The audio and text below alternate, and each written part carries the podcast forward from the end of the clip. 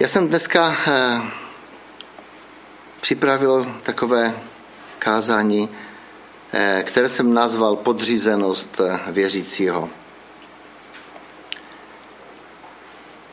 Víte, pan Bůh nebo pan Ježíš nikdy netrvá na své autoritě ve vztahu k nám. Nikdy neříká, ty se mi musíš podřídit, nebo ty se mi podřídíš naopak nám eh, dává úplnou svobodu. Dokonce takovou svobodu, že mu můžeme naplývat do tváře, nebo ho opustit, nebo dokonce i zabít, tak jak se to stalo. A přesto Ježíš neřekne ani slovo. Avšak ve chvíli, kdy eh, se ve mně jeho vykoupením zrodí nový život, si okamžitě uvědomím, že má absolutní právo být mým panem. Víte, pokud neprožíváme eh, to tak, tak potřebujeme hledat Ježíše dál a Prosme ho, aby se nám zjevil, protože Bůh je Bohem zjevení. Když se nám zjeví, tak eh, ho určitě poznáme. Nepřehledneme to. Právě to jsou ty chvíle, kdy přichází Bůh skrze Ducha Svatého a mění něco, něco v nás, ty naše postoje. Pojďme si otevřít eh, eh, Janovo evangelium, 13. kapitolu. Když pan Ježíš eh, už se připravoval na tu poslední cestu, od 13. verše tam čteme takto. Nazýváte mě mistrem a pánem a máte pravdu, skutečně jsem. Víte, mnoho lidí přicházelo za Ježíšem, někdo, někdo ho osloval mistře, nebo někdo pane pomoz, jak tam šli ti, eh, ti malomocní a křičeli Ježíši, pane pomoz mi. A Ježíš na to reaguje před učedníky. On to mluví učedníkům. Že nazýváte mě mistrem a panem a máte pravdu, skutečně jsem. Jestliže tedy já, pan a mistr, jsem vám umyl nohy, protože to bylo před večeří, kterou měli, Ježíš sundal ten svrchní šat, jak tam čteme předtím, eh, a eh, dal si zastěru a umyl všem učedníkům nohy, tak tady čteme, jestliže tedy já, pan a mistr, jsem vám umyl nohy, i vy máte jeden druhému nohy umyvat. Dal jsem vám příklad, abyste i vy jednali, jako jsem jednal já.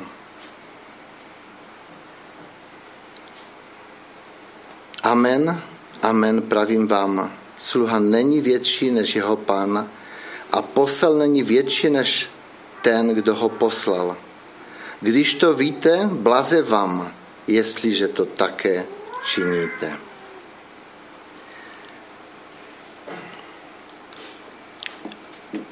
Ježíš jako ten svrchovaný Bůh přišel tady na tuto zem a předával to poselství lásky všem lidem, s kterými se setkal. Víte, teďka čtu eh, takový životopis, který napsal eh, Karafiat eh, o Janu Husovi. A Jan Karafiat to byl evangelický farář, který byl také jeden čas na Velké Lhotě na Valašsku. Napsal Broučky, nevím, jestli takovou dětskou knížku, mnozí známe. Ale to, co on tam popisuje o mistru Janu Husovi, to mě velice zasáhlo. I ti největší nepřátelé nemohli najít nic, nic, čím by mohli obvinit před smrtí tam na tom koncilu eh, ve Vatikaně tehdy Jana Husa. I ti největší protivníci, kteří se stavěli proti němu, nemohli najít nic. Jan Hus byl pokorný člověk, který toužil, aby mohl přijímat eh, tu boží lásku, mohl prožívat eh, tu boží přízeň a přítomnost. A proto žil velice střídmě, eh, velice laskavě vůči všem lidem, ale na druhé straně, když se jednalo o písmo, tak vystupal velice jasným způsobem a nekompromisně. Tak to se mi tak eh, spojilo právě s tím, eh, pan Ježíš, eh, ten jeho život byl protchnut vším možným, vším možnou láskou k člověku, protože přišel z lásky k nám.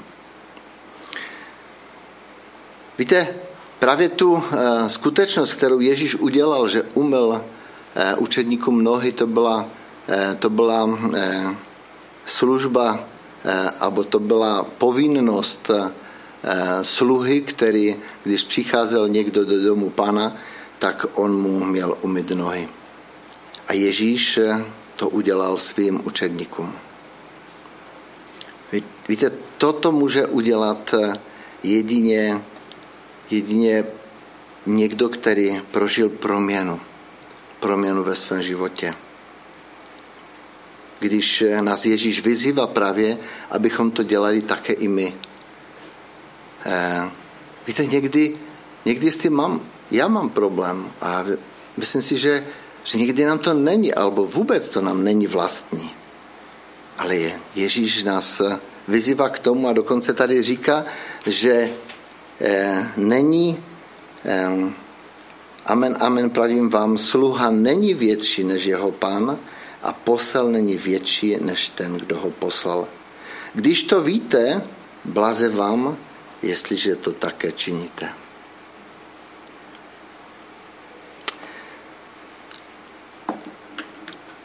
Kdy toto můžeme dělat? Kdy to bude takové přirozené v našem životě? Tehdy, když se setkáme s Bohem nebo s Ježíšem osobně. Víte, už ve starém zákoně eh, čteme, jak když Izajáš eh, prožil, setkal se s živým Bohem, tak eh, on to vyjádřil takovým zvláštním vykřikem. Běda mi, jsem ztracen, protože jsem viděl živého Boha. Můžeme si to přečíst. Je to Izajáš, 6. kapitola, a ještě několik dalších veršů bych přečetl k tomu.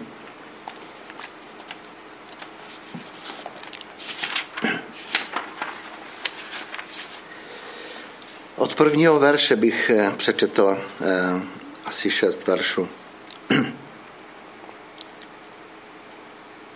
Nebo sedm.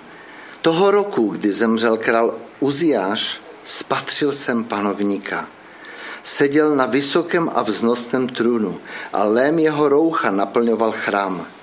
Nad ním stali serafové, každý z nich měl po šesti křídle, dvěma si zakryval tvář, dvěma si zakryval nohy a dvěma se nadnášel.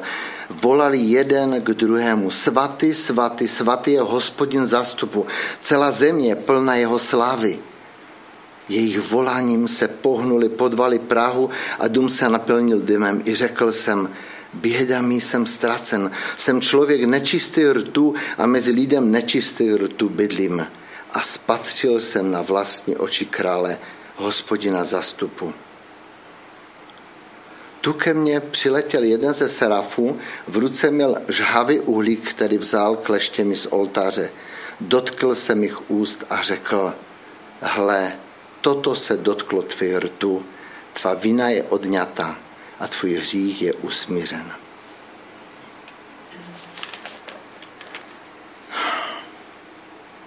Víte, setkání s živým Bohem nás nenechá eh, stejné.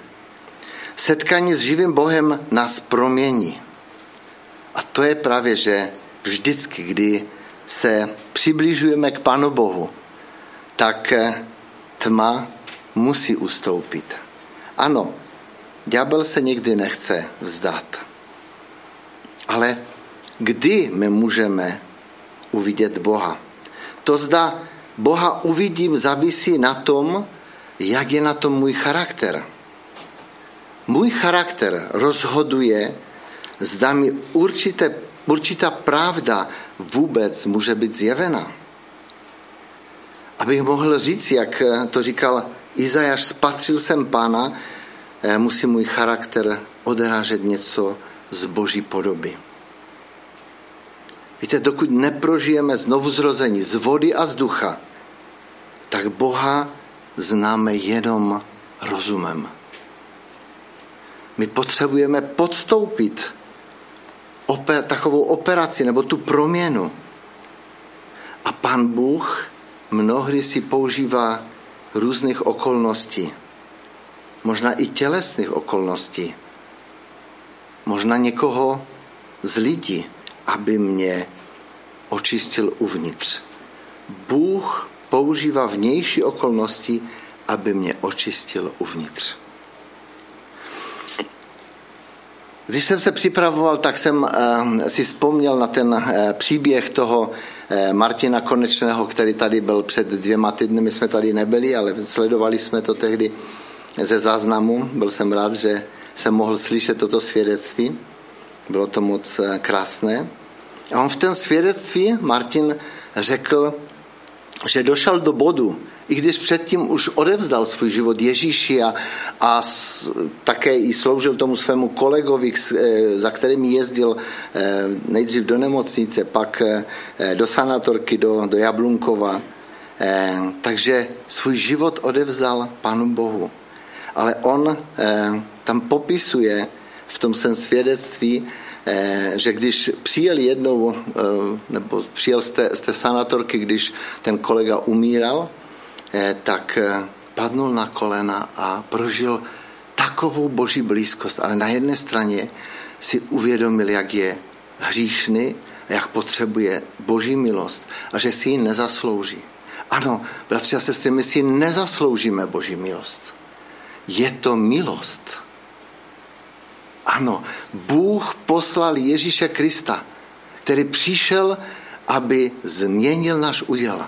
Je to boží milost. A on tehdy tam vyjadřil, že teprve tehdy jsem poznal Ježíše, jaký skutečně je. Věřím, že mnozí z nás by mohli toto říct. Když se nás když přichází Bůh, když přichází Ježíš do našeho života, tak, eh, tak najednou se mění naše postoje. Víte, Pán Bůh se musí pro nás stát tím nejdůležitějším na prvním, druhém i třetím i čtvrtém místě. Dokud se mu celý náš život nepoddá a na nikom jiném a ničem už nám nebude záležet.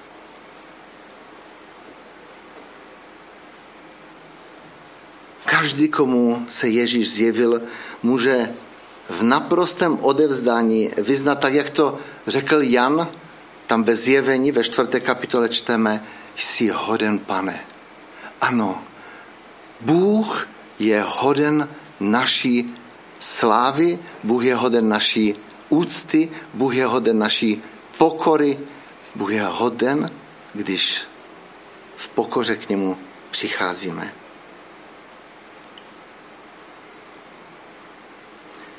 A jinak to je naše moje neúcta, která ve mně se vzpírá pokleknout před tím, kdo je toho hoden. Bratři a sestry, Ježíš je toho hoden. Je hoden, abychom se mu podřídili. Ale jak jsem řekl na začátku, pan Bůh už v zahradě Eden dal svobodu, plnou svobodu Adamovi v tom. Víte, někdy se setkáme s člověkem,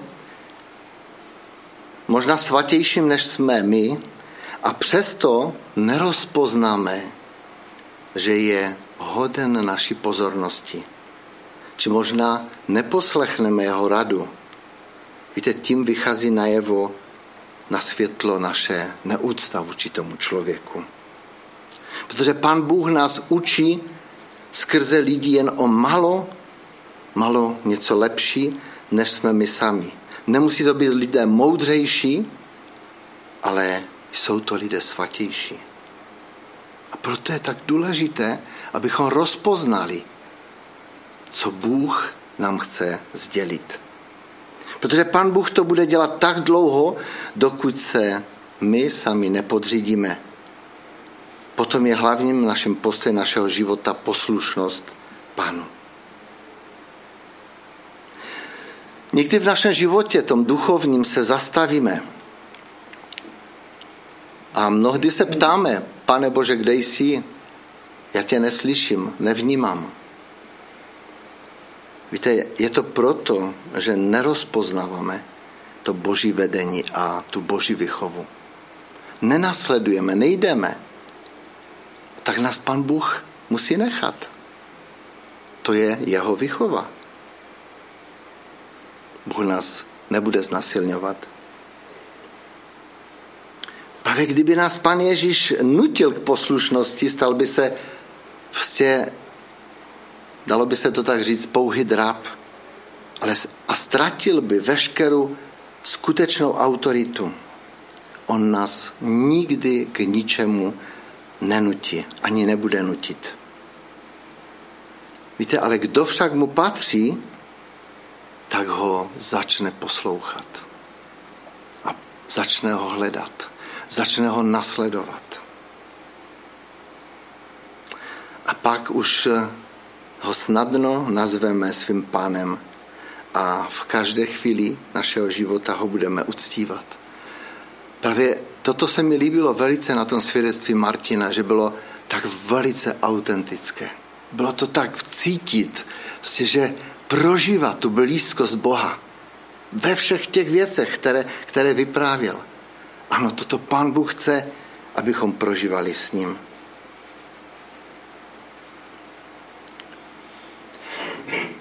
Víte, ta míra našeho růstu v milosti se pozla, po, pozná podle eh, našeho chápaní poslušnosti. To slovo poslušnost bychom si měli daleko více vážit. Toho slova poslušnost si měli více vážit a chránit je před eh, před možná špinou tohoto světa nebo před znevažením, protože dneska poslouchat, to se dneska nenosí.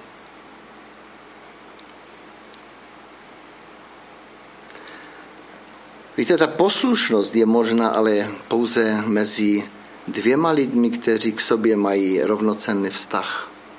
Jako je například vztah otce a syna. Ne mezi panem a sluhou. Ne mezi tím, který je nadřízený a podřízený.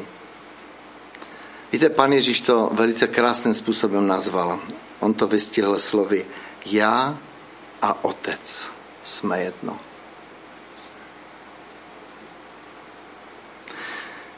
A chtěl bych zakončit eh, veršem z Židům 5. kapitoly. Ačkoliv byl to boží syn, naučil se poslušnosti z utrpení, jenž prošel tak dosáhl dokonalosti a všem, kteří ho poslouchali, poslouchají, stal se původcem věčné spásy. Židům 5, 8, 9. Jinými slovy bych to řekl, Ježíš se v poslušnosti stal naším vykupitelem, vykupitelem ne proto, aby se stal božím synem, nebrž protože jim byl. A i my, bratři a sestry, se potřebujeme naučit v poslušnosti nasledovat Ježíše. Ne proto, abychom se stali božími dětmi, ale proto, že jimi jsme. Že nás Ježíš přijal. Takové, jak jsme. Pán Bůh přijímá každého takový, jak je. A tak na závěr bych chtěl jenom vás povzbudit, ať zní v našem srdci taková modlitba, pane Ježíši, ty jsi ten nejúžasnější. Není nikdo jako ty. Zpíváme to v jedné písni. Není nikdo jako ty. Buďme ochotni platit cenu, kterou si takové vyznání žádá. Ať Bůh vidí, že toužíme žít podle toho vidění nebo toho, co jsme přijali od Boha. Toho, co Pan Bůh nám dal. Když ho hledáme, když se na něho ptáme, když toužíme po nových věcech, Bible je plná toho. Já jsem moc vděčný za to svědectví eh, Andrejky o tom, že Bible je Boží slovo, které proměňuje náš život, které mluví k nám. Čte, čteme ho víc a víc, abychom porozuměli tomu, co Bůh v Ježíši Kristu přinesl na tuto zem. A já věřím, že pak pro nás bude přirozené i s druhými lidmi mluvit o Ježíši. Víte, když tady stojím teďka před fontánou a prochází se tu tolik mladých lidí, tak si říkám, bože, já jsem tak šťastný, že bude tady už klub jako pro děti, protože tu je tolik. Ale aby ti mladí lidé přišli, bratři a sestry, my se potřebujeme modlit. My se potřebujeme modlit, aby Bůh změnil a dotkl se srdci těch mladých lidí. Aby pán Bůh požehnal ty, kteří povedou ten klub. Aby byli vnímaví a citliví. Aby mohli oslovit tu mladou generaci. Ale nejenom tu mladou generaci. Věřím, že tady prochází spousta starších lidí, kteří prožívají různé těžkosti a zapasy. Chceme na podzim otevřít alfu znova. Je to na nás, bratři a sestry, jestli tady někdo přijde. To není na Panu Bohu. Víte, teďka, eh, kdo jste byli na těch mosty eh, k lidem, na tom eh, kurzu, Pavel Vopalecký posílal takové krátké videa a to poslední video, teďka, které poslal, tak říkal, že se setkal na kempu, anglickém kempu, teďka nedávno, s, mu, s mormonem. A, a e, ptá se ho, tak jak se dostal k těm mormonům? On, on říkal, jako mladý člověk jsem hledal. Nebyl jsem spokojený se svým životem. Hledal jsem. A potkal jsem prostě takové pěkné, sympatické lidi. Dali se se mnou do řeči, začali jsme se scházet a jsem mezi něma, protože se tam cítím dobře. A Pavel tam říká, když nepozveme my, tak pozvou je jiní. Koho to je zodpovědnost, bratři a sestry? Boha nebo nás? Ať nás Pan Bůh v tom požehná. V tom hledání, v té poslušnosti a v tom nasledování. Amen.